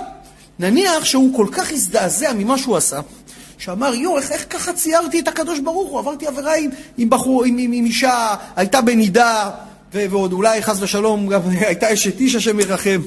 בקיצור, איך הוא יתקן? יכול להיות שהוא נשבר הלב שלו, שהוא הבין מה הוא עשה. הוא אומר, מעכשיו הוא מקבל על עצמו שמירת נגיעה מוחלטת. לא לוחץ יד לאישה. למה? מרוב צער של מה שהוא עשה. זאת אומרת, מה יצא בדיעבד? שאותה אישה שהיה איתה בנידה, בעקבות זה שהוא היה איתה, התחיל לשמור נגיעה. אז בזכותה, בזכות מי? בזכות האישה הזאת, הוא התקדש. אז עכשיו, זה שהוא היה עם האישה הזאת, זה יחשב לו מצווה. ביום הדין זה יהיה מצווה שהוא היה איתה. למה? כי בזכותה הוא התחיל לשמור נגיעה. אתן עוד דוגמה. נגיד בן אדם לא מקפיד על מסעדה, אם יש לה תעודה, אין לה תעודה. יש הרבה יהודים שהולכים למסעדה לא כשרה, אבל חזיר הוא לא יאכל. הוא יזמין פרה, יזמין עוף, לא משנה, הוא לא עושה חשבון, שחט עם טריפה, זה, איך שחטו את זה. אבל הוא, יגידו לו, חזיר, הוא לא ייגע. אבל הוא ייכנס למסעדה לא כשרה ויאכל שם בקר. אז אחד נכנס למסעדה לא כשרה, והזמין, חשב שהוא מזמין בקר. המלצר לא הבין את הצרפתית שלו, הביא לו, לא עלינו, בקר נמוך יותר. חזיר. הבן אדם אכל, נהנה, נהנה, נהנה, אמר בואנה איך אלה עושים את הסטייק עם בקר, משהו, קורא למלצר, אומר לו, תגיד לי, איזה, איך עשיתם את הסטייק? אז הוא מראה לו תמונה, פתאום הוא מראה לו חזיר. הוא אומר, זה מה שאכלתי? תופס את השערות. הוא אומר, איך עשיתי? אני יותר בחיים, הוא אומר, לא נכנס למסעדה לא כשרה. אם אין תעודה, לא נכנס. בזכות מי הוא עכשיו קיבל את הקבלה הזו על עצמו? בזכות החזיר שהוא אכל. החזיר הזה יהיה לו מצווה ביום הדין, כי החזיר הזה בזכותו הוא קיבל עליו מצווה. אה, כן. אם הוא לא אוכל את החזיר הזה, היה ממשיך לאכול מסעדות לא כשרות. אוכל בקר, חושב שהוא אוכל חיה כשרה, אבל אוכל את חיה שלא נשחטה, זה נבלה וטרפה. אין הבדל גדול, זה כמו לאוכל חזיר, כן? אבל עכשיו הוא קיבל על עצמו לאכול רק במקומות כשרים. אז אתה רואה שהבן אדם צריך לדעת שאם הוא עושה תשובה מאהבה, באותו רגע אפילו הזדונות שלו יכולות להפוך לו לזכויות. דבר מדהים. עכשיו, מהי תשובה גמורה? אומר לנו, אומרים לנו על זה, איך, בכל זאת, איך, איך אתה עושה תשובה? בדרך כלל תשובה גמורה זה שאתה מגיע לאותו ניסיון ולא נכשל בו. זאת אומרת, למשל, אומר לנו, אם אני לא טועה, זה הרמב"ם, שמה שכתוב ככה, שבא על אישה בעבירה. היה עם איזה גברת אחת, עבר איתה עבירה. ולאחר זמן התייחד עימה. עוד פעם, הוא איתה לבד, ועכשיו יש לו עוד פעם הזדמנות לעשות איתה את אותה עבירה. אבל רגע, רגע, רגע, בואו נראה שיש עוד כמה תנאים שצריכים להתקיים. למשל, שהוא עומד באהבתו אליה. לא שעכשיו הוא לא רוצה לראות אותה, זה לא, הוא לא עובר איתה את העבירה, אולי הוא כבר לא סובל אותה, לא, אוהב אותה אותו דבר. וכוחו בגופו, שהוא יכול לעבור את העבירה, לא שהוא כבר נהיה זקן עכשיו בן 80, 90, הוא כבר לא יכול לעבור את העבירה, ומה? ובאותו מקום שעבר איתה את העבירה, ואף על פי כן פרש ולא עשה איתה את העבירה, זהו בעל תשובה גמורה הוא. ששלמה המלך אמר עליו, זכור בורך בימי בחורותיך. זאת אומרת, מה אנחנו רואים? אנחנו רואים שלפעמים בן אדם, אחרי שהוא עבר, קיבל עצמו קבלה, משמיים יכול להיות יזמנו לו הזדמנות לעבור עבירה, יבדקו אותו, לראות האם הוא באותם תנאים באמת קיבל על עצמו עכשיו לעשות תשובה. וזה הניסיון, הוא יהיה רעב, עוד פעם יעבור למסעדה לא כשרה, מת מרעב, כל העיר הזאת אין מסעדות כשרות, ואף על פי כן יבחר שלא להיכנס למקום בלי תעודה. אז אנחנו רואים שהתשובה, יש לה מעלה מאוד מאוד גבוהה. וצריך גם להבין, תשובה זה לא אירוע חד פעמי.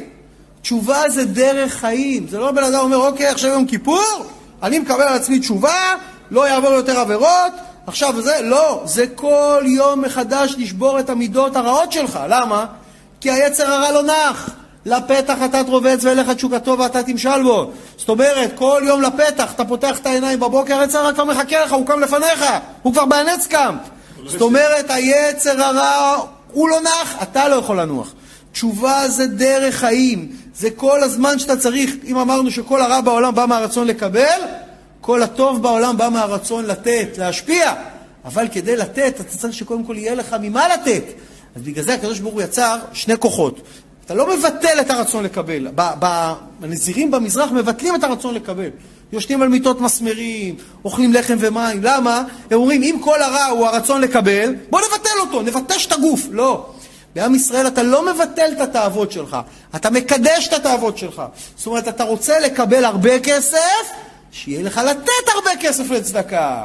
זאת אומרת, המטרה שלך בעולם הזה, אתה רוצה שיהיה לך אוכל, שתוכל לברך עליו. זאת אומרת, אנחנו לא מבטלים את התאווה, אנחנו מקדשים את התאווה. והעבודה שלנו היא יום-יום לתת ולהשפיע. זאת אומרת, אף, אף, אפילו עד כדי כך, שאם אתה לא עושה את זה מרצון, תעשה את זה טכני. אתה יודע, יש כזה כלל שאומר שעדיף שמחה מזויפת על עצב אמיתי, נכון? אם אתה, עדיף שתצחיק את עצמך מול הרעים פרצופים, עד שתצחק באמת, מאשר שתהיה עצוב באמת מול הראי. אותו דבר, בן אדם אומר, אני לא, אני לא, אני לא, על מי אני עובד? על מי אני משקר? בתכלס, אני לא כזה ולא כזה. לא, תעבוד על עצמך.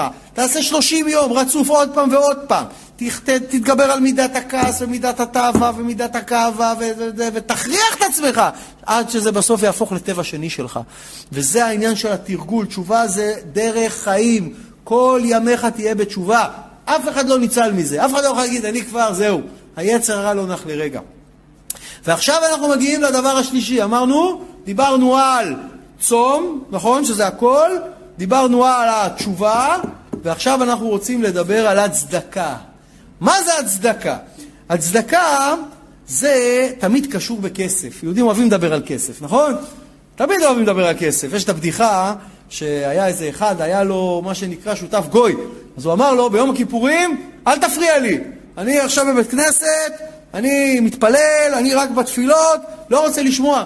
טוב, הגוי מסתכל, פתאום רואה, המניות שלהם, דווקא ביום כיפורים, בחוץ לארץ לא יודעים, הבורסה הזה, המניות שלהם עולות, עולות, עולות. הוא אומר, בואנה, חייבים למכור מהר, עוד מעט הכל ייפול, יהיה מימושים. בא, מחפש את ה... הולך לבית כנסת, מחפש את השותף שלו, להגיד לו, בוא, תן לי אישור למכור. לא מצליח, לא מצליח, מסתכל, מסתכל, בסוף מוצא איזה יהודי, אומר, שמע, מוישה, תוציא אותו מהר, תוציא אותו מהר. מוציא אותו מהר החוצה, הוא עם הטלית יוצא, אומר לו, מה אתה מפריע לי באמצע יום כיפור? הוא אומר לו, המניה שלנו, זה כבר אלף נקודות. הוא אומר, בשביל זה אתה מוציא אותי באמצע יום כיפור? בפנים אומרים זה כבר 1,500. כל הזמן אוהבים לדבר על כסף. אתה רואה? אז אנחנו רואים שצריך מאוד להיזהר. כסף זה דבר טוב, אבל כסף זה בשביל לתת צדקה, לא בשביל לעבור עבירות חס ושלום. והכסף נקרא בגמרא דמים. למה נקרא דמים? אדם נותן את הדם, את חלבו ואת דמו בשביל הכסף. אנחנו בנתנת תוקף, תפילה חזקה כל כך. מה כתוב שם? אדם יסודו מעפר וסופו לעפר, בנפשו יביא לחמו. מה זה בנפשו יביא לחמו? בזיעת אפיך תאכל לחם. שאדם חייב להתייגע על הכסף, הכסף לא בא לו ככה בקלות. חייב לעמול קשה, זה לא ברכה, זה קללה. זה, מה לעשות, נתקללנו. והדבר הזה, בגלל שהוא כל כך קשה, זה אחד התיקונים שהקדוש ברוך הוא נתן לנו פה בעולם הזה, נותן לאדם פרנסה. אמרנו, צדק, צדקה מלשון צדק, לראות מה הוא עושה עם הכסף. האם אתה דואג רק לעצמך, או שאתה גם דואג לרווחתם של האחרים. וזה אומר לנו שלמה המלך, לא יועיל הון ביום אברע, וצדקה תציל ממוות. מה, מה זה לא יועיל הון ביום אברע? שאם אתה רק שומר את הכסף לעצמך, יבוא באמת צרה אמיתית, לא בטוח הכסף יציל אותך. אבל צדקה, אתה נותן, זה יכול להציל אותך מהמוות. למה? אמרנו, כי צדקה, אתה, צדקה נותן, עושה, נותנת חיים, אתה נותן לעני אוכל, אתה מציל אותו ממוות. אתה מציל אחר ממוות, מידה כנגד מידה, הקדוש ברוך הוא יציל אותך ממוות. נגזר עליך גזר דין, כי אתה חייב, צדקה יכולה לפדות אותך מהדין. אמרנו, אם אתה עושה חסד רק עם עצמך, משמיים צריכים לשלוח לך דינים לאזן אותך. אבל אתה עושה חסד עם אחרים ודין עם עצמך, משמיים ישלחו חסד לאזן אותך. בגלל זה הצדקה יכולה להצין אפילו מהדין הקשה ביותר מהמוות. זאת אומרת, אנחנו רואים שמה? שהאדם כתוב, עכשיו בן אדם אומר, טוב, מה, אני אתן, לא יהיה לי. נכון? בעולם החומרי אתה נותן, יש לך פחות. יש לך 100 שקל, נתת 10 שקלים, תסתכל, יש לך 90, פחות. אז בן אדם יכול להגיד, בסוף מה? מה איתי? תראו מה אומרים על זה ברמב"ם, מה אומר? הוא אומר ככה, לעולם ולעולם אין אדם מעני מן הצדקה, ואין דבר רע ולא היזק נגר... נגלל בשביל הצדקה. אתה אל תדאג. למה? כמדליק נר מנר. אני אסביר את זה, שנבין למה הצדקה היא רק נותנת לך שפע. זה כמו מצב שאדם בא לחדר, ובחדר הוא יש לו נר דולק, ויש עכשיו בן אדם עם נר כבוי. והוא עכשיו עם הנר שלו מדליק את הנר של הבן אדם השני. האם בנר שלו חסר אש? לא. עכשיו לשני גם יש אש, נכון? בחדר יש יותר אור. עכשיו יבואו מאה אנשים, וכולם מדליק את הנרות. הנר שלו חסר אש? לא. בחדר יש המון נרות דולקים. הוא האיר את העולם. אותו דבר, מה זה צדקה? בזמן שאתה נותן צדקה, אמנם בעולם הפיזי נראה לך שיש לך פחות, בעולם הרוחני הכלי שלך גדל. אתה בראת לעצמך יותר שפע. זה כמו שעכשיו אתה, מה שנקרא, היה לך עוגה שלמה, נתת למישהו פרוסה, בראת עכשיו עוגה עם עוד פרוסה. זאת אומרת, יצרת שפע חדש. זאת אומרת, בעולם הרוחני, התקצר יד השם מלהושיע, הקדוש ברוך הוא לא מוגבל, הוא יכול לתת לך אינסוף. באותו רגע אתה לא רואה את זה. אבל באותו רגע שנתת, בראת על עצמך כלי יותר גדול, ובסיבוב הבא ייכנס לך יותר שפע. וזה הסוד הכי גדול של הצדקה. זאת אומרת, הצדקה היא מה שנקרא, היא זאת שמצילה את האדם מן הדין. כתוב ככה, רש"י אומר שם בדברים, הוא רחום ואתה תהיה רחום, והוא גומל חסדים ואתה גומל חסדים. זאת אומרת, אתה רוצה, למה אתה צריך לתת, לתת באהבה? כי הקדוש ברוך הוא כולו נתינה. ואתה רוצה להידבק בקדוש ברוך הוא. אז שואלים חז"ל, איך אתה יכול להידבק בקדוש ברוך הוא? הרי יש אוכלה הוא. תידבק במידותיו. ואמרנו שהקרבה לקדוש ברוך הוא זה המקום הכי טוב לאדם בעולם הזה. עכשיו אנחנו מגיעים לדבר הבא שנקרא תפילה. מה זה תפילה? וידוי. אמרנו שבן אדם צריך לפרט את החטא, את הקלקול שהוא עשה. מה, מה זה תפילה? מה זה הווידוי הזה? ביום כיפורים מה אנחנו אומרים? חטאנו, אבינו, פשענו, נכון? מה זה הדבר הזה? בכלל, אנחנו נראה שיש לנו כמה? עשר פעמים וידוי ביום כיפורים. עשר פעמים. שתיים בשחרית, שתיים במוסף, שתיים במנחה ושתיים בתפילת נעילה. זאת אומרת, למה אנחנו צריכים להתוודות? ובכלל, מה מכיל הווידוי הזה? בואו אנחנו ננסה להבין מה כתוב לנו בפרשת נשוא, והתוודו את חטאתם אשר עשו. זאת אומרת, רואים שמצוות הווידוי הוא מן התורה, ובן אדם צריך לפרט את מה הוא עשה. אז יש וידוי לפי הספר, ויש וידוי שבן אדם פשוט מדבר חופשי, והקדוש ברוך הוא מפרט את הקלקול שלו. מה זה חטאתי, אביתי, פשעתי? מה המשמעות של המילים האלה? אם תשאל את המורה מכיתה ג', היא תגיד לך, אלה מילים נרדפות. חטאתי, אביתי, פשעתי, מילים נרדפות. התשובה היא לא. אין בעברית מילים נרדפות. זה טעות. עברית היא שפה מהותית. כל מילה בשורש שלה יש את המהות אחרת, כוונה אחרת. ועכשיו אנחנו פעם אחת נבין מה ההבדל בין חטא, עוון ופשע. זה לא אותו דבר. אז בואו נראה. חטא זה בשוגג. חטא זה בא מהלשון החטאה. שבן אדם החטיא, כיוון לכאן, הגיע לכאן. זאת אומרת, מה זה? זה עבירה בשוגג. חשב שאכל בקר, אכל חזיר. הוא לא נקי, יש לו חטא. הוא חטא בשוגג, הוא לא רצה לאכול חזיר. בן אדם קם בשבת, בלילה, בבוקר, הלך לשירותים, שכח ששבת, היום הדליק את האור. מה זה? חטא. חטא. הוא לא התכוון, אבל הוא עשה עבירה. זה נקרא חטא. מה זה עוון? עוון זה במזיד. מה הכוונה? שבן אדם יודע שהיום שבת, יודע שהיום שבת, לא דווקא, אבל מדליק את האור, הוא לא דווקא. עכשיו הוא צריך אור, חשוך לו החדר, הוא מדליק את האור, הוא לא עושה דווקא. הוא יודע שיש שבת, אבל הוא אומר, אני, כיף לי בשבת לנסוע לים. מה, הוא עושה למישהו דווקא שהוא נוסע לים? לא. כיף לו בשבת לנסוע, לטייל, להורים שלו, הוא חושב שהוא עושה מצווה אפילו. הוא אומר, מה, אני נוסע לבקר את ההורים שלי. כיף לו. הוא לא, הוא לא עושה דווקא. חטא זה במזיד, אבל לא בדווקא. או למשל, עכשיו הוא, מה שנקרא, נכנס למסעדה, הוא אוהב בשר חזיר. טעים לו. הוא לא מכעיס אף אחד בכוונה. הוא אומר, טעים, אני יודע שכתוב בתורה אסור, אבל טעים לי. זה עוון, במזיד. מה זה פשע? זה. פשע זה דווקא, זה להכיס. זה בן אדם, עכשיו הוא יודע ששבת, יש לו חבר דתי, אומר, אה, שבת היום, טק, טק, טק, טק, טק, סוגר ומדליק את האור בכוונה, להראות לו, הנה, אני מצפצף על השבת. זה פשע, פושע. או למשל, הוא בא לאירוע. יש באירוע, אתה יודע, בחוץ לארץ זה מקובל, עשו ליהודים בופה כשר גלאט, ובצד יש בופה לגויים, לאורחים של התערוכה או למסיבה, שם יש את כל המאכלים שלהם. אז הוא רואה, בבופה, הוא רואה בשר בקר כמו שהוא אוהב, ואצל הגויים הוא רואה בשר חזיר, והוא לא סובל חזיר, אבל הוא דווקא להראות להם, אני מצפצף, דווקא הוא יאכל את החזיר. זה להכיס, בכוונה. הוא בכלל לא אוהב את זה, אבל הוא דווקא אוכל להכיס. זה פושע, פשע. אז אנחנו רואים שאנחנו צריכים להכות על חטא, עוון ופשע. למה מכים על הלב, אתם יודעים? כי הלב עין רואה ולב חומד, כל התקלות באות מהלב. המוח יודע שאסור, אבל הלב מתהווה. הלב הולך עם הנפש, עם הכבד, עובר את כל העבירות, אז אתה מכה על חטא. זה לא סתם מכה על חטא. הלב אשם. אז אנחנו רואים שמה? שבן אדם צריך לעשות וידוי. ואומרים לנו בבבא קמא, אדם מועד לעולם, בין בשוגג, בין במזיד, בין ער, בין ישן. זאת אומרת, בן אדם לא יכול להגיד, לא, אני לא עשיתי חטאים השנה. אני לא צריך להתוודות. שום דבר לא עשיתי, לא. אפילו שאתה ישן יכול להיות שאתה עובר עבירות ואתה לא מודע אליהן.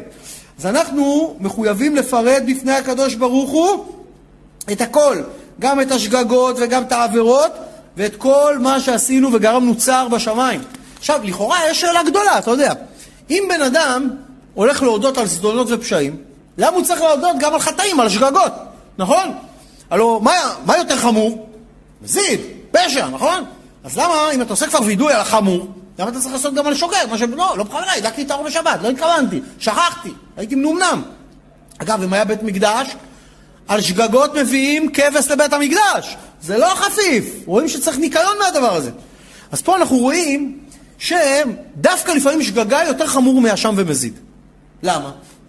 אנחנו יודעים שיש לנו בתורה קורבן שנקרא אשם ודאי תלוי. מה זה הדבר הזה? זה בן אדם שהיה לפניו צלוחית חלב וצלוחית שומן. שומן כשר, חלב לא כשר. והוא אכל ולא יודע ממה הוא אכל. יכול להיות שהוא אכל את החלב האסור, יכול להיות שאכל את השומן המותר.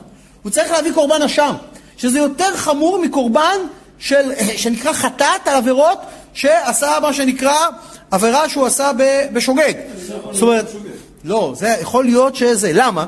כי יש עניין שאתה אומר, שדווקא שהוא עבר עבירה, ודאי, ודאי עבר עבירה, אז הוא יעשה תשובה. אבל אם יש לו ספק, הוא לא יעשה תשובה. כן. בגלל זה רואים את זה יותר בחומרה. מה הדוגמה? אני אספר לכם סיפור יפה. שתי נשים בערב יום כיפור באו לרב. אחת בוכה, בוכה, בוכה, והשנייה מלווה אותה. הרב אומר, מה קרה? אז היא אומרת, אני עברתי עבירה נוראית, אני לא יודעת אם יש לי מחילה וכפרה, אני רוצה לספר לרב שהרב ייתן לי תיקון לפני יום הכיפורים. אז הוא אמר לה, מה עשית? היא אומרת, אני העלבתי את החברה שלי ברבים, הלבנתי את פניה, וכולם צחקו עליה, ואני כל כך מצטערת, ולמרות שביקשתי ממנה אלף פעם סליחה, אני חושבת בשמיים כועסים עליי, ואני לא יודעת איך אני לא ישנה בלילה, איך אני מתקנת את זה? טוב, הרב שמע. בא לחברה שלה, אומר לה, ומה, את עשית? היא אומרת, אני לא, אני רק באתי ללוות את חברה שלי. אומר לה, מה, לא עברת עבירות? היא אומרת, אה, כבוד הרב, אולי דברים קטנים, אולי ריכלתי פה קצת, שם קצת, לא העלבתי אף אחד ברבים. אני לא מרגישה שאני צריכה איזה תיקון מיוחד. הרב אמר, אוקיי, בוא אני אתן לכל אחת מכן משימה. את שעברת עבירה גדולה, והלבנת פנל חבר חברה שלך ואת כל כך מצטערת, לכי החוצה, תמצאי לי אבן גדולה, תביאי לפה. ואת שאומרת שעברת הרבה עבירות קטנות, לכי תביאי הרבה אבנים קטנות, תביאי לי איזה חבילה של מלא אבנים קטנות ותחזרו לפה שתיכן. טוב, חוזרות שתיהן חזרה, הרב מסתכל, אחת הביאה אבן גדולה, אחת הביאה הרבה אבנים קטנות. אומר, עכשיו כל אחת הולכת ושמה בחזרה, בדיוק מהמקום שהיא לקחה, את האבן במקום שלה. טוב, ההיא חוזרת חזרה, היא זוכרת מאיפה היא לקחה את האבן הגדולה, מליכה. האם האבנים הקטנות, לא זוכרת מאיפה לקחתי כל אבן. איך אני אדע עכשיו כל אבן להחזיר למקום שלה? אני אפילו לא זוכרת, סתם אפילו לא, סתם לשים אותם במקום. חוזרות שתיהן חזרה לרב, ההיא חוזרת, בלי האבן הגדולה, ההיא חזרה עם כל האבנים הקטנות. הרב אומר לה, מה קרה? למה החזרת את האבנים הקטנות? אומרת, כבוד הרב, אני לא יודעת איפה להחזיר את האבנים הקטנות. אומר לה, עכשיו אתם תבינו, עד שעשית עבירה גדולה, אבן גדולה, ידעת לאן להחזיר אותה, ידעת לעשות עליה תשובה לאן להשיב את האבן. ועד שעברת הרבה עבירות קטנות, אבנים קטנות, את אפילו לא זוכרת איך לעשות, על מה את צריכה לעשות תשובה? את אפילו לא יודעת כל עבירה לאן להשיב אותה. לא ידעת להחזיר את האבנים למקום שלהם. על זה אנחנו צריכים לעשות תשובה גם על חטאים, על שגגות שאנחנו אפילו לא זוכרים שעברנו אותם. מה שנקרא על חטא שעברנו לפניך ביודעין ולא ביודעין, אפילו דברים שאני כבר לא זוכר, שאפילו שעברתי אותם אני צריך לעשות תשובה. על הדבר הזה אומר לנו דוד המלך דבר מדהים. תקשיבו טוב, פסוק מתהילים, י"ט. עכשיו אולי נבין פעם אחת את הפסוק הזה. שגיאות מי יבין מנסתרות נקני, גם מזדים חסוך עבדיך, אל ימשלו בי אז איתם וניקטי מפשע רב. כל החבילה פה בפסוק הזה, בואו נראה. מה הוא אומר ככה? שגיאות, מי יבין? מה זה שגיאות? שעשיתי בשוגג, זה חטא. מנסתרות, דבר חדש. נסתרות זה לא יודעים, דברים שעשיתי ואני אפילו לא יודע שעשיתי. גם מזדים חסוך עבדיך, זדים זה מזיד, דברים שעשיתי במזיד. אל ימשלו בי הזיתם וניקטי מפשע רב, פשעים, דברים שעשיתי לאחיס. אומר את כל האלה, שגיאות שאני יודע ושגיאות שאני לא יודע, נסתרות, וגם זדים זדונות שעשיתי במזיד, וגם פשעים שעשיתי לאחיס, מכל אלה מתחנן דוד המלך, נקה אותי הקדוש ברוך הוא. ואת איך שאנחנו אומרים ביום הכיפורים, את הגלויים לנו ואת שאינם גלויים לנו. ואת הגלויים לנו כבר אמרנו לפניך, והודינו לך עליהם, ואת שאינם גלויים לנו לפניך, לפניך הם גלויים וידועים, שכמו שנאמר, הנסתרות להשם אלוקינו. זאת אומרת, ביום הכיפורים אנחנו רוצים לנקות את החולצה מהכתמים, את הנשמה מהכתמים. איך ננקה את הנשמה אם לא נעשה תשובה? איך ננקה את הנשמה אם לא נעשה וידוי? אז אני יכול לעשות וידוי על מה שאני יודע, אבל אני גם צריך לעשות וידוי על מה שאני לא יודע ולהתחנן שמשמיים ינקו אותי, אף על פי שאני לא יודע להחזיר את האבנים הקטנות האלה למקומם. למה בן אדם כל כך צריך להיות נקי מעבירות בשוגג? למה? אבל לכאורה הוא יכול להגיד, מה, זה שוגג, נכון? לא התכוונתי. אנחנו יודעים, בוא תראה מה התורה. יש שני אנשים הרגו. אחד הרג במזיד, אחד הרג בשוגג. והקדוש ברוך הוא, אף אחד לא ראה אותם. עכשיו אנחנו יודעים מי שהורג במזיד צריך להרוג. ומי שהורג בשוגג צריך לגלות לעיר מקלט. עכשיו, כיוון שאף אחד לא ראה אותם, זה שהרג במזיד לא דנו אותו למיטה, וזה שהרג בשוגג לא ברח לעיר מקלט. מה עושה הקדוש ברוך הוא אומר לנו רש"י, מזמנם לפונדק אחד. פתאום, הם לא יודעים אחד על החטא של השני, פתאום הם צריכים לתקן משהו בפונדק. זה שהרג בשוגג עולה למעלה על הסולם, וזה שהרג במזיד מחזיק לו את הסולם. ואז ההוא מלמעלה נופל עליו והורג אותו. אז זה שהרג במזיד, כולם ראו שנהרג. וזה שהרג בשוגג, עוד פעם הרג בשוגג, ועכשיו צריך לגלות לעיר מקלט. זאת אומרת, למה? אנחנו רואים שאם בן אדם לא עושה ניקיון על עבירות שבשוגג, הקדוש ברוך הוא רבים שלוחים למקום, כבר ידאג להיפרע ממנו על זה. אם אתה לא עושה דין עם עצמך ומנקה את עצמך, משמיים צריכים מידה כנגד מידה לעשות דין. אז אדם לא רוצה לקבל דינים. בן אדם, אמרנו, רוצה שמחה בעולם הזה. ועל כן הבן אדם חייב, מה שנקרא, להתוודות גם על הדברים שעשה בשוגג. שגיאות מי יבין מנסתרות נקני. בדיוק. עכשיו, אנחנו יודעים שביום הכיפור אנחנו קוראים את מפטיר יונה, נכון? סיפור על יונה שניסה לברוח מהקדוש ברוך הוא, שהיה נשלח למה שנקרא לנינווה להחזיר אותם בתשובה, בכלל לא היו יהודים, אומרים שזה היה אשור. ויש שאלה, למה ביום כיפור קוראים את מפטיר יונה? אז לכאורה התשובה מתבקשת כי זה עוסק בתשובה, שמלך נינווה שם על הראש אפר ושק ועשה תשובה וזה, אבל הפלא ופלא, זה לא הסיבה למה קוראים את מפטיר יונה ביום כיפור. מפטיר יונה קוראים ביום כיפור כי יונה ניסה לברוח מהקדוש ברוך הוא. לא וזה לא עזר לו. ועל האונייה שהוא היה עליה, היו כל עובדי העבודה הזרה שבעולם. אנשים שעבדו עבודה זרה, וכשהם ראו את הים סוער, הם התחילו לעבוד במרץ לעבודה הזרה שלהם. ושל מי הצרה? רשעים! ועכשיו בא ראש הקפטן של האונייה, התחיל לחפש מי, מי, בגלל מי פה יש את הבעיה הזאת? עכשיו יונה, לכאורה, הוא בא אליו, שואל אותו, כאילו, מה, קום קרא לאלוהיך, מה אתה יושב לי פה? כולם מתפללים, תפלל גם אתה. אז מה, יונה יכול להגיד, בטח, למה יש ים סוער? אתם רשעים, עובדי אלילים, בגללכם הים סוער. לא, מה אמר לו יונה? בשלי השר הגדול הזה עליכם. יונה לקח אחריות אישית, הוא אמר, אתה יודע למה הים סוער? לא בגללכם שאתם עובדי אלילים, בגללי, כי אני ברחתי מהקדוש ברוך ולא רציתי לעשות את התפקיד שלי בעולם. זאת אומרת, ברגע שאדם מודה, מתוודה, לוקח אחריות אישית, באותו רגע הוא עושה תיקון בכל העולמות. אז על הדבר הזה שיונה הודה ואמר, בשבילי השר הגדול הזה עליכם, על הדבר הזה אנחנו רוצים להיות כמו יונה ביום הזה, לבוא, להודות ולהתוודות בפני ריבונו של עולם על כל מה שעשינו, שינקה אותנו, שהחולצה תחזור להיות הנשמה זכה לבנה וטהורה. עד עכשיו דיברנו מה? על עבירות בין אדם למקום. אבל אנחנו יודעים שיום הכיפורים זה גם עניין של בין אדם לחברו, נכון?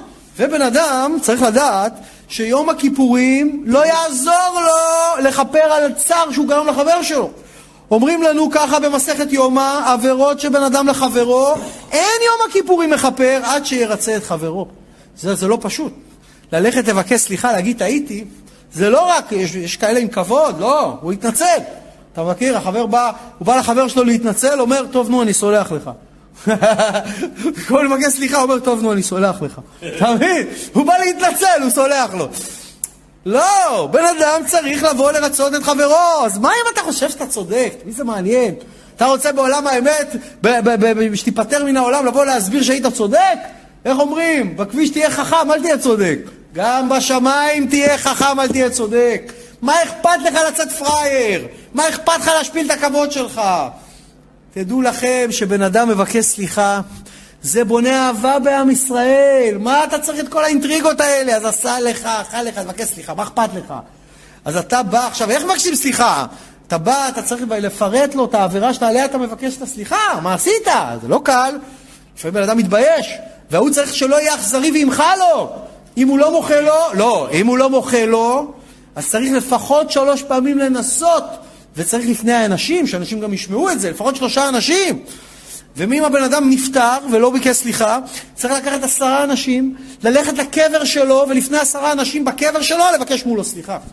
לא פשוט, עדיף בחייו שיבקש סליחה, לא יחכה לרגע שימות, עוד יהיה מבסוט שהוא מת, לא ביקש סליחה. לא טוב. זאת אומרת, אנחנו רואים שבעבירות כאלה שיום הכיפורים לא מכפר, ואם מישהו חושב שזה רק חברו, בראש ובראשונה זה אשתו, גבר צריך לבקש סליחה מהאישה על כל מה שעשה לה, אישה מבעלה, בן מעורב, לא, האבא לא צריך לבקש סליחה מהילד, הילד צריך לבקש סליחה מהאבא. הילד צריך לבקש סליחה מהאימא שלו, על כל מה שעשית להם, איך ציירת אותם. עכשיו, אנחנו יודעים גם, כתוב לנו, אנחנו קוראים לזה בתפילה, כי אתה סלחן לישראל ומחלן לשבטי ישורון. יום הכיפורים אנחנו יודעים, אנחנו רוצים לתקן, אמרנו את שורש כל העבירות שבין אדם למקום ובין אדם לחברו. למה? אנחנו אומרים, אתה סלחן לישראל ומחלן לשבטי ישורון. לכאורה זה נראה כאילו אמרנו אותו דבר פעמיים, נכון? אתה סלחן לישראל ומחלן לשבטי ישורון. סלחן ומחלן, ישראל זה שבטי ישורון, מה ההבדל? אז מה אמרנו, בתורה או בזה, אין מילים מרדפות. יש פה את שורש שתי העבירות. סלחן לישראל זה שורש כל העבירות שבין אדם למקום. מחלן לשבטי ישורון זה שורש כל העבירות שבין אדם לחברו. איך? כי מהו העבירה שהיא שורש כל העבירות בין אדם למקום?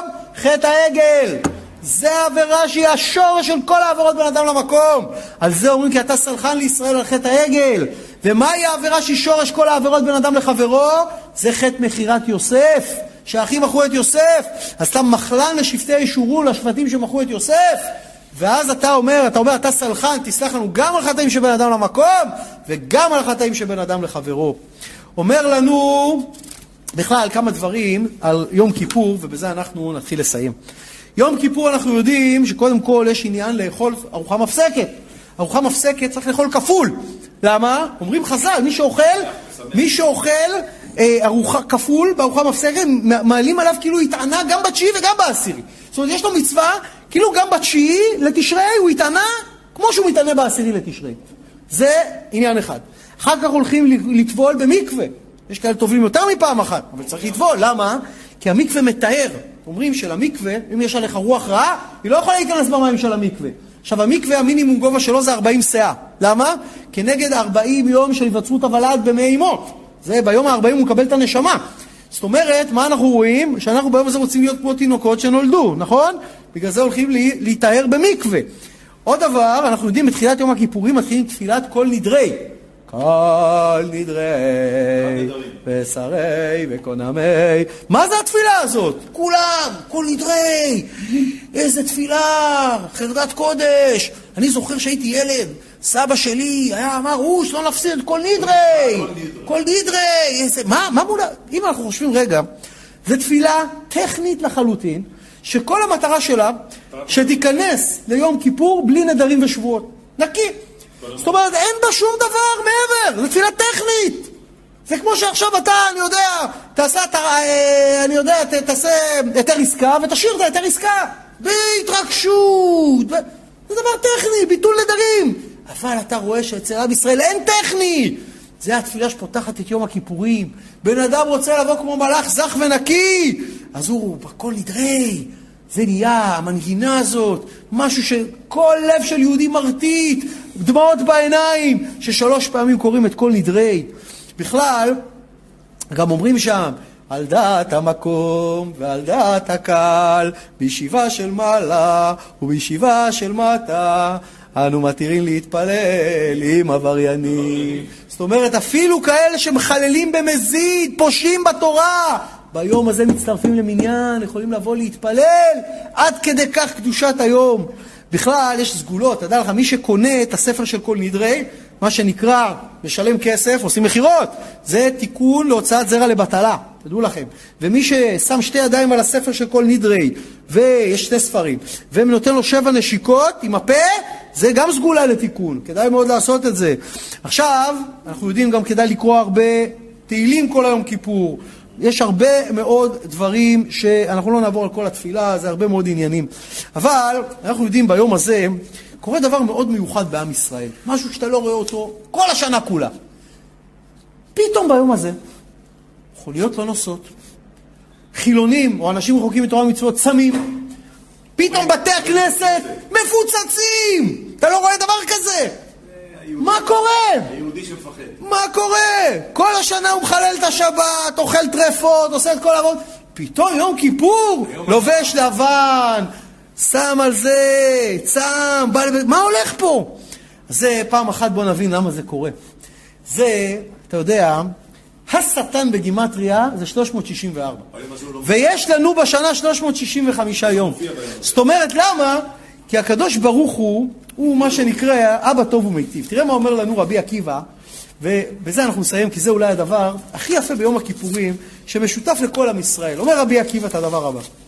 אמר רבי עקיבא, אשריכם ישראל, לפני מי אתם מטהרים, ומי מתאר אתכם? אביכם שבשמיים. ופה מגיעה השאלה, איפה הקטגור? מה, במשפט יש רק את השופט? מה זה אביכם שבשמיים מתאר אתכם? מה, אין קטגור? בכל השנה עומד השטן ומקטרג, אומרים, הוא השטן, הוא, הוא מלאך, אומרים ככה, הוא היצר הרע, הוא השטן, הוא מלאך המוות. הוא מכשיל אדם בעבירה יצרה, עולה למעלה מסטין עליו, ובסוף הוא גם בא להיפרע ממנו כמלאך המוות. אז איפה, מה, ומי מתאר אתכם, אביכם שבשמיים? איפה הקטגור ביום הזה? ביום הזה הקדוש ברוך הוא שולח אותו לחופש, בגלל זה השטן זה 364. מה, למה הדבר הזה דומה? למלך שהבן שלו עבר עבירה. והוא יודע שאין מה לעשות, כולם שווים בפני החוק. וצריך לדון את הנסיך, את הזה, לבית סוהר הרבה שנים. עכשיו הוא יודע שהקטגור שלו זה מה שנקרא קטגור רציני.